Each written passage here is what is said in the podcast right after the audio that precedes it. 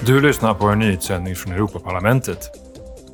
Under plenarmötet imorgon ska EU-parlamentarikerna diskutera hur parlamentet ska ställa sig till de nya reglerna för politisk reklam. Tanken här är att göra EU-valet öppnare för medborgarna och samtidigt motståndskraftigare mot inblandning utifrån. Enligt förslaget ska medborgare, myndigheter och journalister få mer information.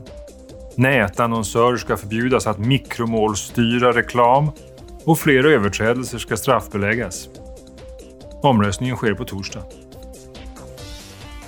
Imorgon ska också ledamöterna lägga fram sina prioriteringar för migrations och asylpolitiken inför det extra EU-toppmötet nästa vecka. De ska debattera de framsteg som gjorts i olika delar av asyl och migrationspakten.